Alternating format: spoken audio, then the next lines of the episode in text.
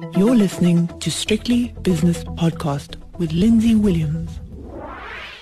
The South African Reserve Bank's Monetary Policy Committee has concluded a two day meeting and it's decided to raise the repo rate to 3.75% or 25 basis points or a quarter of a percent. And that's the first rise in three years. So the price of money is going up and it's all to do with inflation. With me now is Adam Furlan, who is a portfolio manager at Ninety One in Cape Town. So, as I said, yeah, the price of money is going up after a long time of cheap money. And from what I understand, Adam, and I don't know if you agree with this, this could be the first of many rises in the future.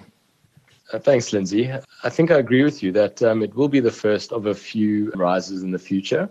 Our expectation at Ninety One is for a rate hiking cycle of 1 to 1.5%. So that would leave real repo rate at 4.5 to 5% um, at, at the end of that cycle. But that being said, I mean, we are at the very beginning. Um, there is a lot that can happen in terms of the inflation outlook. And I think a very good decision for from the Reserve Bank to start now, given the risks, particularly coming through from the Rand, um, the oil price, and, and the global inflation outlook, to get going and start to norm- normalize interest rates in South Africa. Yes, quite right. Talking about the Rand, I mean, the Rand didn't take it very well. I noticed it spiked up into the 1570s. On the other hand, the South African 10 year bond yield didn't do very much at all. In fact, the Rand, as I talked to you on my slightly delayed screen, is 1569 against the US dollar. I know that's a US dollar situation as well, but uh, it's almost as though people said, we thought they were going to raise by 25 basis points, but now we see it in black and white. They have, and therefore the Rand must come under pressure. And I don't quite understand why it comes under pressure when, when people seeking yield should be looking at the Rand now. Yes. So actually, I mean, in in my opinion, the rand is not reacting to the um, MPC um, decision at all. What we've seen today um, in other emerging markets is a rate cut from Turkey, resulting in a significant volatility in the lira. That has then spilled over into wider emerging market effects. the RAND being obviously the, the most liquid and um, most used hedge in the emerging market universe. Um, yeah. And um, that's what we're seeing flow over into, into our currency market. So, so definitely not a reaction to um, the increase in rates. Um, okay, so we, we, we shouldn't take it too hard. It's not a domestic issue, it's an international issue. And the RAND is almost a victim of its own success because of the liquidity that you just spoke of. What did the governor say in his post decision speech? Yeah, in his speech, I mean, the first thing I'll say is um, regarding the the forward-looking forecasts, they actually haven't really um, changed that much since the September MPC meeting. However, he did cite a number of upside risks to the inflation forecast. I mean, based on those upside risks, there was definitely a judgment call made by by the committee that we are moving into a to a very uncertain period, and um, we do need to raise interest rates to get ahead of these um, inflation expectations. Another thing he did say is that the committee decision was 3 2. Um, so um, we did have two governors opting to keep rates on hold. That's interesting. And um, it, it, yeah, and it was definitely, definitely a, a very tough decision at this point.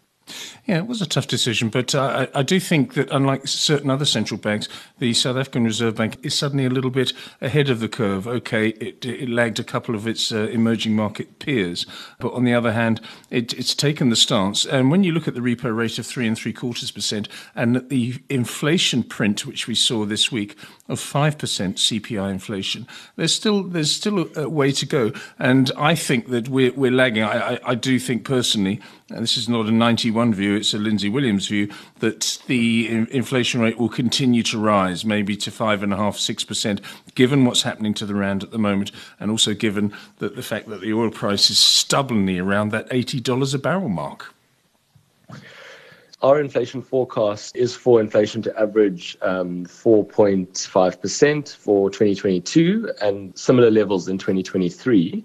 And that, that definitely takes into account higher oil price level, but um, obviously not up at this $80 a barrel. Whilst current spot CPI is at 5%, um, we do see um, items in the basket like food having topped uh, and um, in other instances, base effects coming through um, from from other items in the basket, resulting in a bit of deflationary pressures. Furthermore, uh, medical aids is also a large item in the basket that that remains quite weak, and as we see, core inflation continues to, I mean, at the last print, run at 3.2%. Demand factors in the local economy still very benign in terms of inflation in that in that part of the CPI basket. It is very uncertain. However, as you say, the upside risks are most definitely there from oil and from the currency. And if you look to what the SARB has done with their oil forecast, um, they now um, forecast an average of $73 per barrel for the whole of 2022. Yeah. And with that, with that in their forecast, that leads them to arrive at a a 4.3% headline CPI level for, for 2022. So even at elevated oil oil prices, um, you can still have a relatively benign um, CPI outlook. Let's hope so. Adam, thanks very much for your analysis. That's Adam Furlan, who is a portfolio manager at Ninety One in Cape Town. The views and opinions expressed in these podcasts are those of Lindsay Williams and various contributors and do not reflect the policy, position, or opinion of any other agency, organization, employer, or company associated with strictlybusinesspodcast.com. Assumptions made on the analyses are not reflective of the position of any other entity other than the speaker or the author. And since we are critically thinking human beings, these views are always subject to change, revision, and rethinking at any time. Please do not hold us to them in perpetuity.